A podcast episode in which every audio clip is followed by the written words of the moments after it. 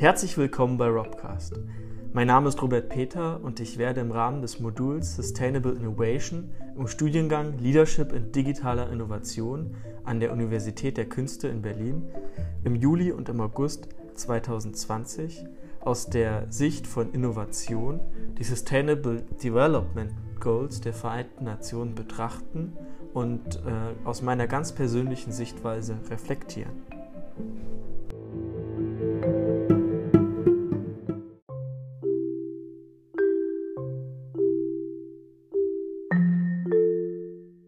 Herzlich willkommen zu Folge 4. Diese Woche ist mir besonders schwer gefallen, eins der SDGs auszuwählen. Zur Auswahl standen SDG 7, 8 und 9. Ich habe mich für SDG Nummer 8 entschieden, dort geht es um Arbeit und Wirtschaft, aber auch SDG 7 mit Energie und SDG 9 mit dem groben Thema Infrastruktur hätten mich sehr interessiert. Ich komme später noch drauf, warum ich mich für Arbeit und Wirtschaft entschieden habe. Das Ziel lautet: dauerhaftes, breitenwirksames und nachhaltiges Wirtschaftswachstum, produktive Vollbeschäftigung und menschenwürdige Arbeit für alle fördern. Die hier relevanten Größen sind die Arbeitslosenquote und das durchschnittliche Bruttoinlandsprodukt. Und ein Blick auf die Fakten bringt Zahlen. Im Jahr 2017 waren rund 193 Millionen Menschen arbeitslos. Das ist eine Quote von 5,5%. Schockierend dabei ist, dass die Quote bei Jugendlichen zwischen 15 und 24 Jahren bei ca. 13% liegt. Also ein Problem, das besonders die Jugend betrifft. Was mich überrascht hat, war das weltweit durchschnittlich gestiegene Bruttoinlandsprodukt, das in 10 Jahren um $4.000 gestiegen ist, von 12 auf 16.000 und Spitze im durchschnittlichen Pro-Kopf-Einkommen ist Katar mit $128.000 und Schlusslicht ist die Zentralafrikanische Republik mit $726, was einfach ein Riesenunterschied ist. Deutschland liegt übrigens nur auf Platz 16, in Anführungszeichen natürlich nur.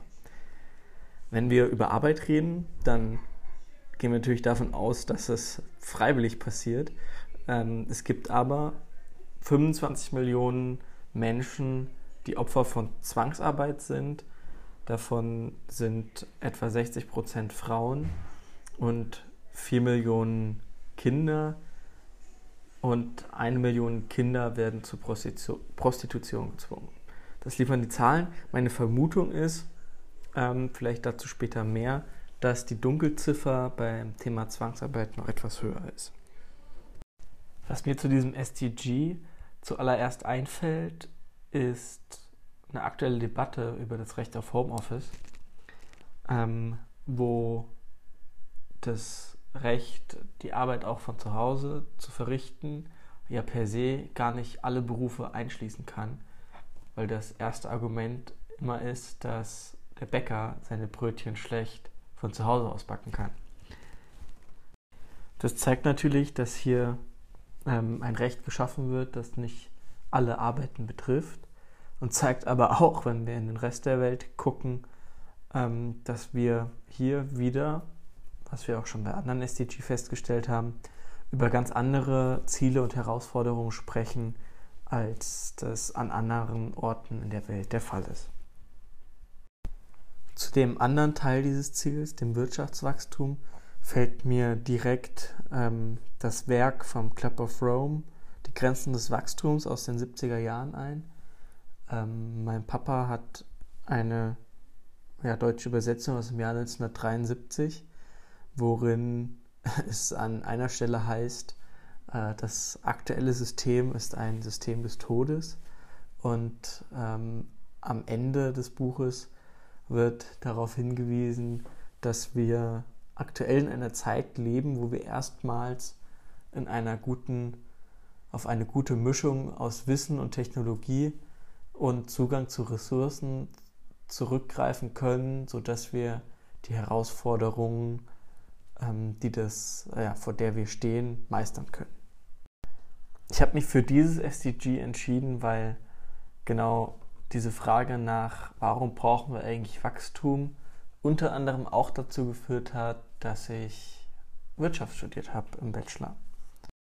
Auf die Frage, wieso wir Wachstum eigentlich brauchen, gibt es einige simple Antworten. Eine davon ist, dass Wachstum zu mehr Beschäftigung führt und somit zu einer Senkung der Arbeitslosenquote. Das ist ja in dem Fall irgendwie ganz cool, weil das Ziel ja nicht nur ist, dass wir ein nachhaltiges Wirtschaftswachstum haben wollen, sondern dass wir auch quasi Arbeit für alle wollen.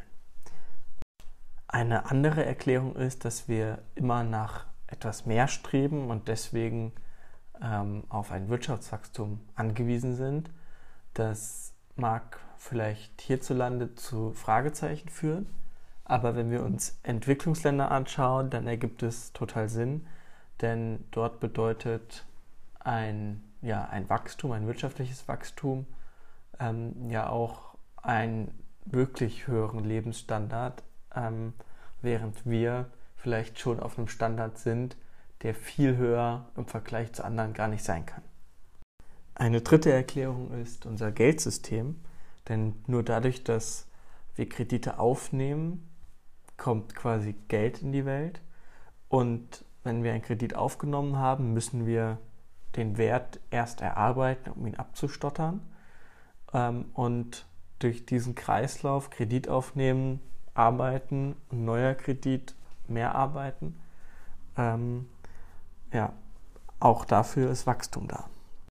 Was ich an dem Ziel besonders mag, ist, dass das nachhaltige Wachstum und die menschenwürdige Arbeit zusammengedacht wird. Und ich möchte hier Uber als Beispiel bringen, weil hier eine Perversion eigentlich des Systems stattfindet, wo einerseits durch das Geldsystem über Kredite vielleicht, beziehungsweise über Investoren in ein Geschäftsmodell investiert wird, wo gar keine Gewinne anfallen, sondern nur Marktanteile generiert werden, und das auch auf Kosten der Arbeitsbedingungen. Und hier findet also weder ein wirkliches Wirtschaftswachstum statt, denn Marktanteile zu generieren ist noch kein Wirtschaftswachstum, und die Arbeitsbedingungen sind auch miserabel.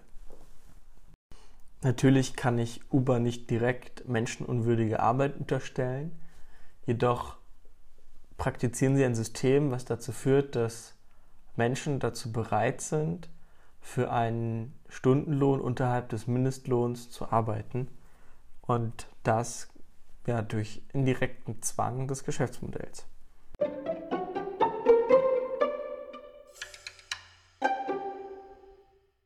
Im Folgenden versuche ich, das Thema Arbeit nochmal aus der Sicht, wie wir das betrachten, nach Sinngebung und New Work, in Kontext zu stellen mit dem Begriff menschenwürdige Arbeit. Ich dachte mal, die Frage, welchen Beruf ich ergreife oder wie sich mein Arbeitsleben gestaltet, entscheidet sich mit der Frage, ob ich studiere oder eine Ausbildung mache. Eigentlich hatte ich mich für den Mittelweg entschieden, nämlich für ein duales Studium. Das kam dann anders und ich habe Wirtschaftswissenschaften studiert und Wirtschaftsmathematik studiert im Bachelor. Und auch da war das Ergebnis, dass mein jetziger Job eigentlich nicht in den direkten Zusammenhang mit dem Studium steht. Vielmehr war das tatsächlich die Suche nach einem Sinn und nach der Frage, was möchte ich mit meiner Arbeitszeit eigentlich bewirken. Das hat mich persönlich dazu gebracht, mich politisch zu engagieren und auch in dem Bereich einen Job zu haben. Ich glaube, dass das in unserer Gesellschaft aktuell ein verbreitetes Thema ist. Auch in meinem Freundeskreis ist das ein verbreitetes Thema und führt teilweise auch zu kleinen Lebenskrisen,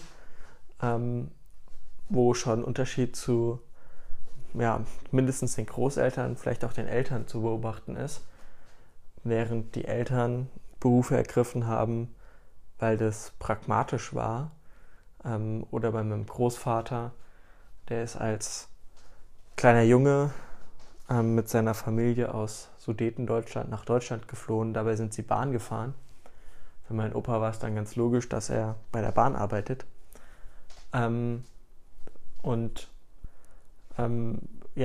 Wir haben heute eigentlich ein ganz anderes Streben und wollen mit dem, was wir tagtäglich machen, einen Sinn erfüllen. Also stellt sich mir eigentlich die Frage, ob das Streben nach mehr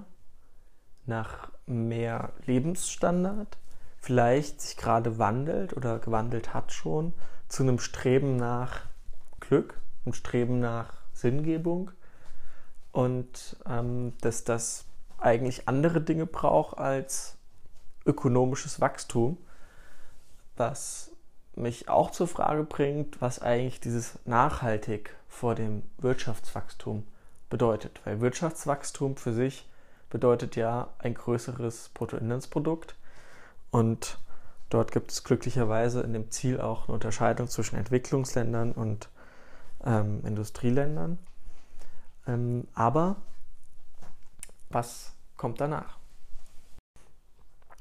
Bevor ich nochmal auf das nachhaltig vor dem Wirtschaftswachstum eingehe, möchte ich quasi sagen, dass mich sehr, sehr stark beschäftigt, wie eigentlich der Zusammenhang ist zwischen unserem Wohlstand und Lebensstandard zu der Armut an anderer Stelle der Welt und in der Inspiration war auch das Lieferkettengesetz gegeben.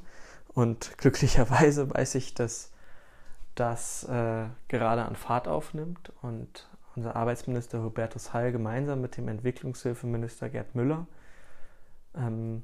dieses Gesetz umsetzen will, was quasi Unternehmen, deutsche und vielleicht auch europäische Unternehmen dazu verpflichtet, auf der ganzen Lieferkette des Endproduktes dafür zu sorgen, dass die Teilprodukte auch unter menschenwürdiger und auch umweltgerechter Arbeit entstanden sind. Und das hat, glaube ich, einen sinnvollen Impact. Aber die Frage, die sich anschließt, ist, wenn wir darüber diskutieren, dass es ein Ende des Wachstums braucht, heißt das auch, das ist als Frage formuliert, heißt es auch, dass wir es anderen Regionen verbieten wollen zu wachsen. Und ich glaube, das kann nicht die Konsequenz sein, sondern wir müssen uns die Frage stellen, welcher Lebensstandard ist eigentlich der für alle der erstrebenswerte ist und auf dem wir uns arrangieren können, sodass wir die anderen Ziele und insbesondere die Umweltziele erreichen können. Die Digitalisierung trägt hier eigentlich ihr Negatives bei. Vom Wissenschaftlichen Beirat für globale Umweltveränderungen, das ist ein Beirat der Bundesregierung, wissen wir, dass die Digitalisierung zu einer Beschleunigung des steigenden Ressourcenverbrauchs beiträgt, was bedeutet, dass eine ohnehin exponentielle Kurve, also ein exponentielles Wachstum des Ressourcenverbrauchs noch weiter beschleunigt wird. Das ist nicht so gut. Das heißt, die Frage, wie viel Energie wir verbrauchen und wie viel Ressourcen wir verbrauchen, geht ja ganz, ganz Hand in Hand und einher mit der Frage, wie wir der Wirtschaft wachsen. Und das führt dazu, dass eine Antwort auf das nachhaltige Wirtschaftswachstum sein muss, dass wir effizient wachsen. Das heißt, dass wir die Energie, die wir einsetzen, effizient und effektiv einsetzen. Also dass für eine Einheit Energie, die wir reingeben, der Output optimiert wird und dass wir so versuchen, nicht mehr Energie auszugeben, sondern quasi den Prozess zu verbessern. Inspirierend fand ich das RRBM Network und das Ziel, das soziale Wachstum und das Leben der Menschen in den Mittelpunkt zu stellen. Ich denke, dass das gebraucht wird und gerade in Unternehmen mehr Einzug finden sollte. Da finde ich als Beispiel immer die Purpose-Unternehmen gut, wie Soul Bottles, wo dieser Slogan, der Mensch im Mittelpunkt, ja irgendwie ganz toll gelebt wird. Ich würde gerne mehr über wirtschaftliche Modelle noch lernen, wie die Donut-Economy zum Beispiel, wo nachhaltiges Wachstum anders noch und stärker noch behandelt wird und Einzug findet. Und das Thema Arbeit möchte ich noch stärker aus der Perspektive verstehen, wenn es darum geht, wie ich menschenwürdige Arbeit verstärkt und unterstützt werden kann von hier aus mit Hilfe einer Gesetzgebung.